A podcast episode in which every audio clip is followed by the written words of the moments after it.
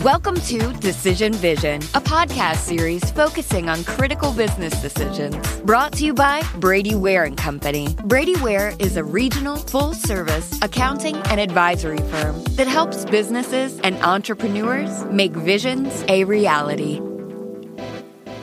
And welcome to Decision Vision, a podcast giving you, the listener, clear vision to make great decisions. In each episode, we discuss the process of decision-making on a different topic. Rather than making recommendations because everyone's circumstances are different, we talk to subject matter experts about how they would recommend thinking about that decision. My name is Mike Blake, and I'm your host for today's podcast. I'm a director at Brady Ware and Company, a full-service accounting firm based in Dayton, Ohio, with offices in Dayton, Columbus, Ohio, Richmond, Indiana, and Alpharetta, Georgia, which is where we are recording today. Brady Ware is sponsoring this podcast. If you like this podcast, please subscribe on your favorite podcast aggregator, and please also consider leaving a review of the podcast as well. So our topic today is, how can I recession-proof my business? And, you know, on, on one respect, recession-proofing sounds like the holy grail. It sounds like something that's so great that it, it, it can't possibly be done. I think we're going to dispel that myth uh, fairly quickly today. Um, but, you know, that As as business owners and business leaders, we are so involved in the day-to-day granular nature of our operations. And if you happen to be a business owner or a leader that that truly can take a big picture view as often as you would like, congratulations. Let me know. I'd like to have you on the podcast. You can tell the rest of us how you do it. But for most of us, you know, we're we're you know, for most of us, the you know, a week ahead of our calendar is the, the other side of our lives. And um the fact of the matter is that that our economy is not recession-proof. Now, I think the data would show that our periods of expansion appear to be getting longer, and it's unclear yet as to whether or not that means that when our recessions do happen, they'll be that much more severe, or if oh eight oh nine was simply uh, was simply an aberration. But we do know that, just as in gravity, whatever goes up must come down, and so having a business that is able to weather a, a downturn that may be somewhat prolonged is an important way to establish that company's value, because if it's only viable during good times, uh, then by definition, you know that your runway is finite. So I think everybody is going to find this a, a fascinating and, and useful topic. And joining us today to talk about this by phone is Wes Gipe of Aileron, a management consulting firm in Tipp City, Ohio. Wes works with business owners and their teams as a trusted facilitator, business advisor, and coach. Known for his enthusiasm and high-energy approach, Wes's willingness to boldly approach tough issues and go the extra mile have gained him loyal clients who look to him for help with strategic planning, leadership, culture, and culture development, and conflict resolution.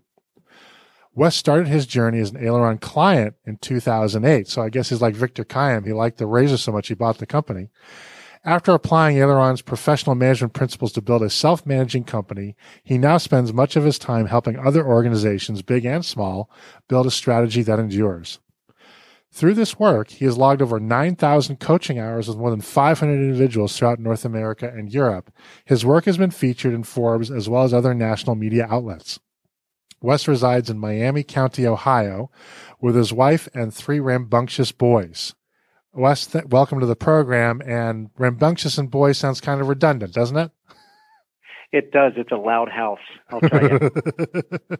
Loud house, and, and probably with uh, with increasingly unbreakable things. Indeed, indeed. We just we, we'll have nice things sometime in the future. There you go. So uh, let, let's let's jump into it, and let's talk about, you know, when you talk about a recession-proof business, What what does that mean? What and is any business truly recession proof? Well, you know, uh, a mentor of mine said that there's uh, no normal environment, o- only the one that you're in and the one that you should be preparing for. So I think there's no one who looks up and says, "Gosh, my business is just totally recession proof." And and if you do, I would suggest you take stock of where you really are. Uh, but there are there are those who do a good job of recognizing that things will not always be as they are today, whether they're experiencing good times or challenging ones, and that there's still work to be done if they are to adequately prepare for that next environment. So I don't think it's as much about uh, a destination as it is a continual awareness of the weaknesses and the strengths of the business and and, and, a, and a reaction to that. So when a business owner thinks about, let's call it being recession ready, um, yeah. does that mean for most business owners surviving a recession, just sort of making it to the next next expansion, limiting the damage of a recession, or maybe even in some cases thriving in a recession? Yeah, it's a great question because, and I think the, the answer is somewhat uh, subjective. Uh, I think it depends, um, which is, of course, any consultant's best answer, right? It depends. But there are certainly kinds of businesses. It's on my business card. Though, is that right? Yeah. And so, the, but what the observation I'll make is there are certainly kinds of businesses that take harder hits than others when the economy changes. I mean, for example, the automotive market responds very different than the healthcare market, but both respond at the end of the day. Um, and, and the good news is in that reality that all of your competitors that are in the same spaces, you are experiencing the exact same thing. You can't control it. Uh, what you do control, though, is, is what you do while you wait for those external cap- factors to recover. And I think there's always opportunity in a recession because everything goes on sale. People go on sale. Property goes on sale. Equipment goes on sale. Services go on sale. N- nearly everything can be had at a discount, and sometimes a huge discount. So the question becomes, you know, what should we and can what can we and should we buy now? What should we invest in that would be difficult or expensive to buy during the recovery? So why aren't all businesses making those kinds of plans? I mean, why, why doesn't every business kind of have that mentality? Well, I think um, interesting. Well, the first thing I might point out uh, that comes to mind is is that some businesses actually boom with a recession. Uh, you know, we, we don't necessarily think that way, but quick service restaurants, for example, what we might call fast food, um, they generally will see uh, revenue growth during a recession because people are reprioritizing their dollars. They have less disposable income, that sort of thing. So I, I think it, I think it depends. In some cases, uh, things are pretty good when things are going well, and they're great when things uh, when things go south. Um, But I think while there are certainly outliers like that, I think those who endure the greatest harm from a recession are those who uh, acted as if the good times would last forever, if you know what I mean. The, the killer in, in a recession is not necessarily revenue decline, but it's a failure to build a cost structure that's able to scale down as a revenue declines without compromising the, the, the core competency of the, of the business, cutting, uh, cutting fat but not muscle, if you will. And that kind of planning, I would point out, is far easier to do and is done with far more clarity when the economy is strong. It's, those who wait to plan that way uh, until uh, we start to see the turn and we have the stress of revenue decline, we have the stress of those difficult conversations with our people and with with our, our, our customers, are far more susceptible to emotion, um, emotional and therefore far more risky decision-making. You know, it's interesting you bring up McDonald's. Uh, you know, that that's a classic example of what an economist would call a so-called inferior good, that when the economy is is doing badly, that that customers switch from whatever higher-end restaurants at which they used to dine, you know, to a, a fast food kind of place. And, and you know, interestingly, uh, I, I credit the, the oh eight oh nine recession with launching the electric vehicle market, because back then the notion yeah. that you could drive without having to fill your car with gas, that was extremely attractive. And as yeah. as we've emerged from that recession, you know, environmental concerns, whether you believe them or not, they, they've not changed. Um, but what has changed is now you're not as concerned about filling up your Ford F one fifty with twenty-five, twenty-five bucks of gas or twenty-five gallons of gas.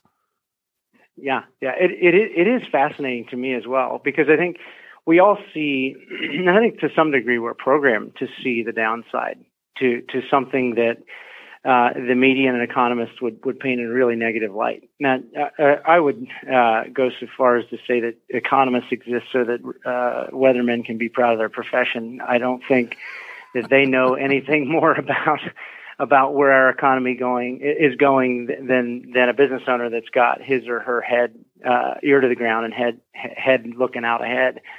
Um, but there is some truth to that. There are opportunities created. The the truth that is perhaps not as obvious when it's happening, but but no less true, is is that there are op- real opportunities created during during recessions. You know, I focused earlier on the uh, on the cost control and investment in things when they go on sale, But the other reality is that the business opportunities are created. Interestingly enough, um, my own uh, my own journey uh, in two thousand eight, when two thousand eight hit, uh, I had a mentor that came to me and said, uh, you know, what you need to do here is spend while others are scared. And it was uh, sort of a different take on uh, Warren Buffett's uh, perspective in his letter to the shareholders some years ago, where, where we would do well to be cautious when other uh, others are greedy, and greedy when others are cautious, or something to that effect. And um, you know, what was interesting is is we took that advice, and fortunately, in my case, we had a number of uh, of outsiders that were committed Uh, Uh, to being part of a board of advisors. And so they helped me to maintain a focus on, uh, on investing wisely during that time. And what was fascinating is that customer count grew consistently, revenue shrunk. And so you start looking at those numbers, and, and most of us with any sort of ration, rational thinking ability would say, this is a, this is a terrible situation. But what was also true is people were spending emotionally. And so th- there was pent-up demand that was being created, particularly in the businesses I was in, that had to be released eventually. And so that wave of revenue came, but it didn't come for two years after we we spent the, the money, the time, and the effort on on capturing those customers while they were being ignored by our competitors. Well, yeah, because when your competitors retrench, right, they're leaving a vacuum in the market. And, right. and you know, you're right. If, if you have kind of that that dry powder, Um, there's tremendous opportunity to capture market share, to capture mind share, frankly, and also attract great talent, because not just the employment, unemployment being higher, but also, you know, don't you want to work for the company that's on offense, right? Playing defense yeah. stinks. That's yeah. why we admire teams that do it. Playing offense right. and scoring is always more fun. So if you're playing offense in a defensive environment, you know, that, I think that tends to attract aggressive, more successful business people. Yeah, I, I think that's true. I think it's also true, though, that it is very difficult to endure two years of that and just trust that, that the wind's going to come. And I think that's where I found the outside board to be tremendously helpful. Um, people that weren't emotionally attached to the decision-making, uh, people that were uh, older, wiser, had seen a few more cycles like that than than I had. Uh, and I think that's what gave me the confidence to continue on when it when it seemed like, all right, we've been doing this for a really long time, and I'm just trusting that this is all going to work out. But in, in the end, it does, because um, you're caring for customers in a way that maybe your competitors can't. So, you know, let, let's let's talk about the good old recessions. It's hard for me to believe it's it's been over ten years now since Lehman years, Brothers collapsed. Right? It seems like two days yeah. ago. Um, but you know, it sounds like you're of the mind that, you know, companies can position themselves to be successful even in a recession that was pretty profound, not just financially, but I think from a psyche perspective. Yeah. Yeah. So I, I think they can. I think they can. There are certainly, now what I don't want to discount is there are certainly yeah, industries that just got decimated with that, with that recession, and through no fault of their own. I mean, the best laid plans, and there were industries that just got hit so hard that it, that it was very, very difficult, if not impossible, to recover. But those really, if you step back and look at, at the full picture of the economy, those were really, in my opinion, the exception rather than the rule. Uh, most of the folks, uh, there was a prediction made here at Aileron, interestingly enough, when uh, when we were in the throes of, of like, I'll say early oh nine, and that was that we believed that there would be more companies actually fail on the upswing or in the recovery than did in the recession itself. And the reason for that thinking um, was that uh, most people cut bone. Um, they cut too far uh, out, out of fear and and out of emotional decision-making, or uh, perhaps they cut just a little further than they should, fail to cast a vision, and, and the, the real talent and the best customers get nervous and leave. Um, and and that that is, we saw some version of that come true. I won't say that was universally true, but we, we did see some version of that come true, that we saw a lot of people, if not fail outright, really suffer and, and, and uh, I'll say grow in fits and spurts as a result of having to rebuild core infrastructure. uh, before they could even think about uh, scaling the business to take advantage of the recovery. So I do think, all that to say, I do think there's a tremendous opportunity when the chips are down to think rationally and, and in an intellectually honest way about the business and look for opportunities. You know, one one industry that, that comes to mind that really took it on the chin and serves, I think, as an interesting object lesson is the legal industry. Um, yeah. You know, for the first time that anybody can remember, firms en masse are not just cutting staff, they were cutting partners and even equity partners. Um, yeah, you know, what right. they certainly yeah, would have considered time. bone. Yeah. And, and what's happened, to, you know, what's happened since then is, is the fundamental business of law has changed. In that, yeah. you know, now there's a recognition that every lawyer who's an equity partner must be a revenue generator and a profit center. If you're not, you're just never going to be a partner that's going to be cut in the next recession in the first place. So what they've done is, although they've de-emphasized the technician, and that's been a tough pill to swallow for the technician because that work is becoming commoditized, sure the is, business yeah. of law itself is probably more resilient to the next recession because their model now is able to scale up and down much more easily um, than it did ten years ago. Yeah. Yeah.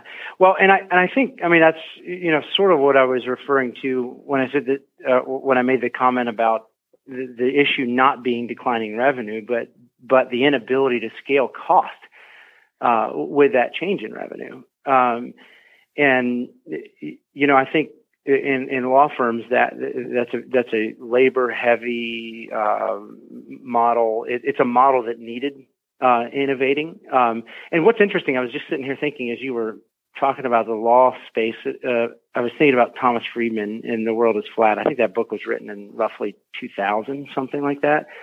Um, and, and it's interesting to me that it's only now becoming really, really true. Uh, you know, we've now seen real examples of what he was uh, positing back back in two thousand. That you know, if you're the middle accountant that never has any contact with customers, you're you're in real danger uh, of finding yourself outsourced. Uh, versus if you're in the business of relationship management or something that's much more difficult to outsource to a nameless, faceless Uh, entity somewhere else in the, in the world, that your job is on, not only going to be secure, it's going to actually grow in value. And I think we, that's what we saw in that industry, and we've seen it in a lot of industries uh, otherwise as well. So let, let, let's let's start talking at a more micro level. You know, in your experience, what are typically what are companies typically lacking that makes them more recession vulnerable? And you know, why do they need help from somebody like you to help them remediate those issues? Well, I I often say, you know, I came to Aileron here as a client, and what I got at Aileron that, that I was unable to get anywhere else um, was the truth. The objective, bare, hard, harsh truth. Someone to look me in the eye and and and really challenge my thinking. Not Of course, accountants are good for this. Attorneys are, are good for this, but there are limits to, to the, the truth that they're going to give you. And candidly, there there are limits to, to what the scope of the uh, uh, of the sort of issues that they are they're, they're going to typically uh, approach. And so, what I got here at Aileron was not a replacement for any of those things, but really um, someone to look me in the eye and help me think about my business and the decisions that I was making in an intellectually honest way. And I think those uh, who uh, are lacking something that, that that makes it difficult to recession-proof themselves, most often what I see is they lack the ability to be intellectually honest. They lack, and, and that that only comes in my experience with, with an outsider that only has your best interest at heart. Um, and so that's what I got here. I, I have this distinct memory of leaning against uh, uh, A, a post in the in the cafe down where there's coffee and snacks, and and my business advisor sort of looked me in the eye and he said, "How much money are you willing to spend to prove that you're right?" Hmm. That's a question. That's re- that that's really put your cards on the table kind of question, isn't it? Oh wow, right. And I and I remember thinking after I c- considered just running out of the building, what what. where else could I get that? You know, they're, they're, one of the precious, precious things that you, you learn. Uh, one of the things that you learn is very precious as a leader is, is, is those few people whom you deeply respect that are willing to, to look you in the eye and, and challenge your, the best of, even the best of your ideas. And some do it, you know, some do it, sometimes some do it in a very direct way. They call the baby ugly. Other cases, I've had situations where uh, people were really good at pointing out all the pretty babies around mine and, and, and by virtue of that, letting me draw my own conclusions. Yep. Uh, and, but the, the net of it is, it's the truth, right? And, and uh, you, you look at someone like, like Blockbuster, right? Man, I mean, I, I would love to have been a fly on the wall in uh, in that boardroom, in the conversations that must have unfolded as that whole that whole model was changing around them, and they just doubled down on what they had already done. That that that quote or that conversation reminds me of my uh, one of my favorite quotes from an economist, John Maynard Keynes, who's one of the architects of modern economics and was also, in his own right, one of the one of the fathers of modern investment management as well.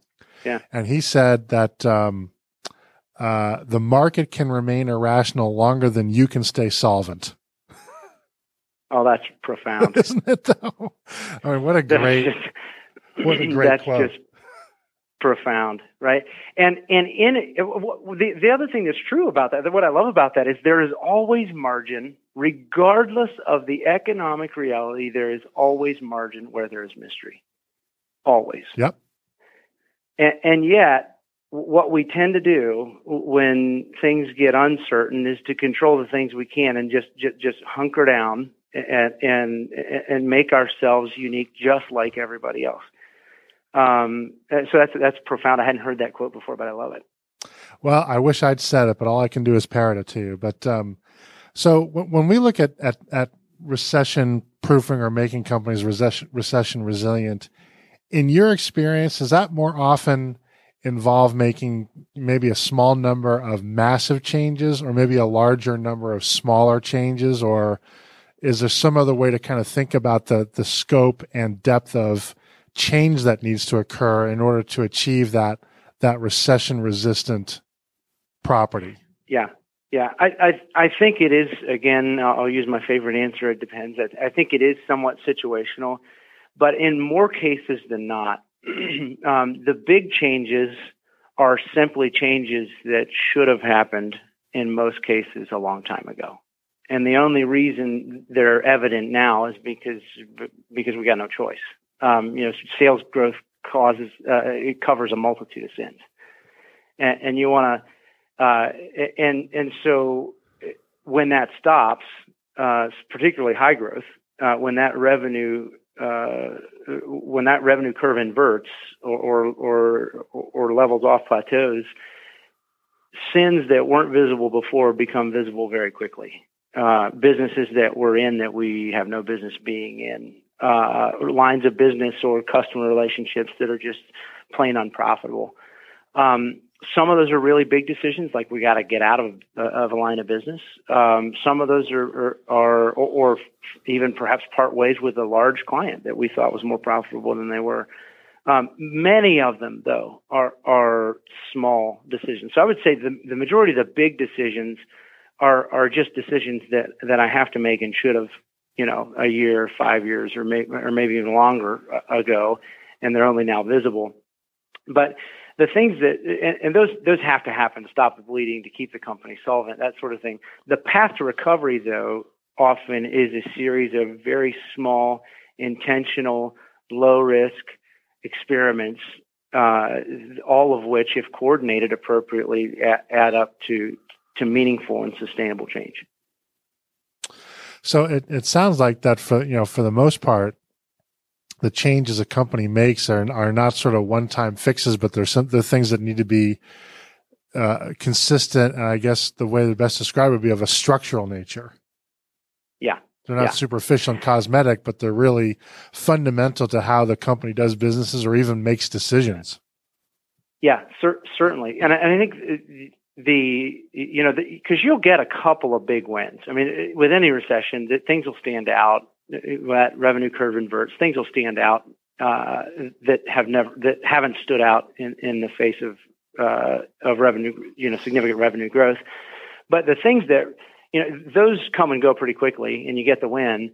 The things that keep on giving are the things that make a five hundred dollars a month difference here and a one hundred dollars a month difference there and a seventy dollars a month. I mean, it's, it's, it's many times it's really a lot of really, really small things that add up to, to monumental differences. Um, and, and I think that's, that's hard to, to hard. It's hard to remain disciplined in looking for those things when the world around you is crumbling. Um, and, and that again is where I, I would, just really encourage people to think about, well, how can I surround myself with people who are not as emotionally attached to, to this thing as as I am? So to that, it's just, so we're seeing sort of a psychographic profile sort of coalesce here that, you know, being able to being able to be cold and calculating is kind of critical to making the right decision in a high stress environment, which I guess in re- in retrospect makes sense, but like so many things, when you're kind of in the weeds, uh, you don't necessarily see the entire picture. Um, yeah, yeah. So, are, are there are there businesses in certain kinds of industries that are easier to make recession-proof than others? You know, for example, I would imagine that companies that have high operating leverage really yeah. would struggle because, like you said, they just can't they just can't scale the way that ultimately you'd like to. They're kind of built. Yeah. They're built entirely yeah. to capture upside. Yeah, you know, it, it, and it's interesting, but even in those scenarios, there is substantial opportunity if you're willing to step back and think logically and rationally and, and, and think about, all right, where's the margin? Where's the mystery? And, and, and therefore, there's got to be margin there. And how can I leverage that margin to, even if it's something I'd rather not do in the long term, how can I leverage that margin to cover that high fixed cost, if you will, high capital uh, cost, depreciation cost? What, what do I got to do To, to, to make it work to get through to the other side of this thing? So an example I might give you is I, I worked um, for a number of years with one of the largest egg uh, producers in, in, in the world. Uh, they had fifteen, sixteen million chickens, um, which is hard to even get your head around to begin with. But, uh, and, and every one of these things lays an egg every twenty-six hours, things you don't think about unless you're in this business, right? And so that's fifteen million eggs a day that come whether you want them or not. And ninety, or excuse me, I, th- I think it's a high seventy percent, eighty percent of the cost of that egg is in is in feed, but yet you've got animals. There's a lot. It's a very complex industry, and it is a feast and famine industry. Uh, you, you know, you'll you'll make a killing one year, and then you'll just lose your shorts for, for a couple of years. It's it's it's an industry that takes a tremendous amount of uh, of resilience to to be in, um, and. So if you'll recall, uh, some number of years ago, we, we had the avian influenza epidemic. And uh, it, so bird flu hits, I mean, it's something that's totally beyond your control. Um, you, you can't cover every pen. If you got fifteen million chickens, you, you can't physically enclose them. And so duck flies by, goose flies by with A I, with avian influenza, lands in a, a flock, infects that flock.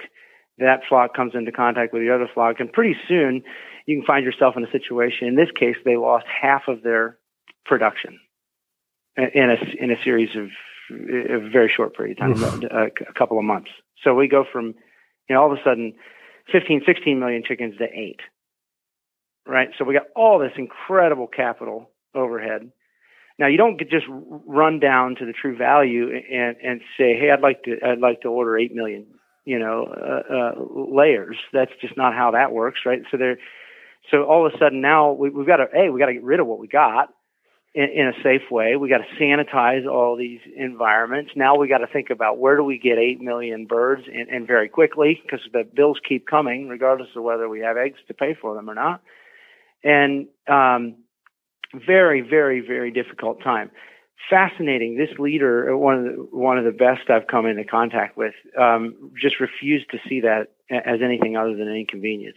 Um, and as a result, for a period of time, they actually became a government contractor uh, that went to their uh, a cleaned up uh, th- their own mess. You, you know, euthanized the birds, um, turned them into actually, uh, you know, product, either fertilizer or some other product that was actually saleable. Um, and they and they did so for their competitors. So while their competitors w- were freaking out uh, over what are we going to do, they had pivoted. And it, was it was it pretty? No. Was it difficult? Absolutely. Was it stressful? It was ridiculously stressful. But you know what? They didn't lay anybody off. And so after they got over the hump, got the, you know they contracted with somebody to to to raise eight million more birds and got things cleaned up. They were back at it before their competitors were. So they saw, again, they just refused to look at that as anything other than an inconvenience. It's a factor. It's not an excuse. And I think it's that mindset, you know, uh, that, that, that makes someone recession proof or recession resilient rather than any one thing that you can do. So, you know, and this segues nicely into the next question then, which is, I'm curious if you have a view, what's harder about about addressing or confronting a recession, knowing what to do or actually carrying it out? Haha. Yeah. Um, gosh. Uh, Yogi Berra. I love, gosh, I love that guy. I would, if there's somebody I could go back in history and meet, uh, it, it would be, there's a couple of people. I think he, him, Mark Twain, some other folks, but he, he famously quipped, uh, you know, if you don't know where you're going, you'll end up somewhere else. And it, so I think they're both hard. Uh, it, it, and, but you don't, if you don't know what to do, chances are you'll do something else. And, and the best time to decide what to do is not after the economy shift, it's now. Like, I, I think, you know, I like to poke fun at economists, but I think, um, there, there's a fair, uh, consistency in the belief that the recession's not going to happen in the next three months. And, and I don't think anybody believes it's going to be on, on the order of the magnitude Uh, of two thousand eight, uh, barring some major world event or something to that to that effect. Um, but so we got some time. That's the, that's the good news. And so my encouragement would be do something with that time. Don't just sit here and think about it. Uh, you know, I think about uh, even people like uh, oh, remember Captain uh, Sully Sullenberger. Uh, sure. That guy saved one hundred fifty-five lives when he successfully landed his, his disabled plane on the Hudson. And I'll guarantee you that he did not wait until that bird strike to start planning for the emergency. He, he already knew what to do. It's just a matter of remaining calm and executing the plan. He had practiced that over and over and over and over. What are the chances that you lose two jet engines, one of some of the most reliable machines in the world that have ever been invented? You lose two of them. Uh, that soon after takeoff, but nonetheless remain disciplined. And all right, there's no normal environment. There's the one I'm in. There's the one I should be pre- preparing for. And he knew in that phase of flight that he should be preparing for that reality. So he knew what to do. It's just a matter of remaining calm, executing the plan. And in keeping with that analogy, the best possible scenario is people listen to this podcast and don't need it, right? They they they know what to do and they never even have to do it. So, you know, I'm glad you brought up kind of this timing because there's there's a growing belief that a recession is likely between now and the end of next year. And so, you know, if that's the case, and let's say I'm listening to this podcast and I'm convinced that A, recession proof is feasible and, and B, it's something I, I should do, is there enough time to do things and, and execute them for most businesses that, you know, it can make a difference, or do they kind of have to wait until the recession after that to really gain benefit? Oh, I, I absolutely think there's there's there's plenty of time. And again, barring you know something major uh, happening, some world event or something that we're we're it just wasn't on the radar, I think there's more than enough time. Um, you know, and if you want to start to think that way, just take some real disciplined time, time that we would uh, probably argue in this employment environment and and how just how hard it is to operate right now that we don't have. And model a scenario where you lose twenty, thirty, forty percent of your revenue uh, in a short time. Model that avian influenza, you know, your version of that avian influenza plan. Could you survive? Would you still make money? If not, why not? And th- th- those questions are, are, are a great place to start, both to identify, as we were talking about earlier, the, uh, you know, the big one-hit things that might be really painful, but gosh, they provide a lot of, you know, a, a, a lot of benefit. Uh, as well as have a list of prioritized items that we would do, again, all of which we might not enjoy, but, but but building those plans now, I think if you just model some sort of revenue correction, uh, it, that will reveal start to reveal what uh, where you should start. I don't think it has to be any more complicated than that. Because I will say, I'll, I'll I'll go there for just a second too. I see people that get fixated uh, uh, uh, and driven by fear, um, and, and I would I would just offer that that's counterproductive. Um, this, these plans that I'm talking about, you know, as you build plans for what you might do in the case of an emergency, are, are you know a matter of a page or two or three maybe. We're not talking about some Uh, you know, a full execution manual or anything to that effect. Uh, just because the, the the reality around us is changing all the time, and so if if you try to make this too precise, chances are you'll you'll uh, ju- it'll just end in frustration. Um. So let, let me ask let me ask this. I just have one or two more questions, and then we got to let you get back to where you're doing what you're doing. But sure, you, can can recessions offer kind of an, I guess we kind of talked about this a little bit, but I want to hit upon it because, you know, that fear that you talked about, I, I think is really important to master because, um, I've read that people's decision-making, their, their effective I Q decreases by as much as thirty percent when they're in a state of fear, right? As they react to crisis. And I don't know if you've read anything similar to that. But the benefit of having some sort of refre- recession proofing is, I think, that it puts you in a place where more intelligent decision-making can take place because your fear is kind of amped down a little bit. Does, does that make any sense to you, or am I all yeah. wet? No, no, no. I think I, I've read similar things. I hadn't read that specific st- statistic, but it makes total sense given, uh, you know, how I've seen s- some of the clients here at Aileron even respond to what I'll refer to as industry-specific recessions that, that I've seen in the last five or six years. Um, and it is it is really interesting. The, the, the ability to think rationally is severely hampered by uh, stress, uncertainty, fear, uncertainty, doubt. And And that's why I think it's there's always opportunity. I mean, we've we've shoot we've got we've got the bank coming at us. I happen to uh, still remain a partner in the company that I, I founded back in nineteen ninety-seven, and the bank recently sat down with us and said we we'd like you to borrow some money and buy a business. And I said, you got to be out of your mind. I mean, why on earth would I, I mean, there, there are people demanding multiples as high as fifty, sixty, seventy percent higher than is even rational right now. And you want me to borrow money from you, likely based upon some sort of revenue model that, that, that makes absolutely no sense. Uh, you gotta be crazy. Um, what I'd rather do is, is what, what, what conversations do we have, need to be having now so that when the, when our financials don't look as strong and when the outlook doesn't look as rosy, that you're as willing then to give me the money as you are now. Like what, what, what sort of indicators do you need to have from me to show you that we're being responsible while we do have capital and access to capital so that you'll trust that we'll be as responsible or more so when the real opportunity exists. Um, and so there's, there, there, there are people around us making noise and all kinds of very candidly unhelpful, unhelpful, uh, uh, pushing us in unhelpful directions. And I think it comes down to, again, outside influence, whether that's a board of advisors, whether that's people that you rely on. Uh, and it can be people, uh, like your accountant that aren't, that aren't, uh, I mean, don't dis, don't discount that, you know, people that you may already be in conversations with.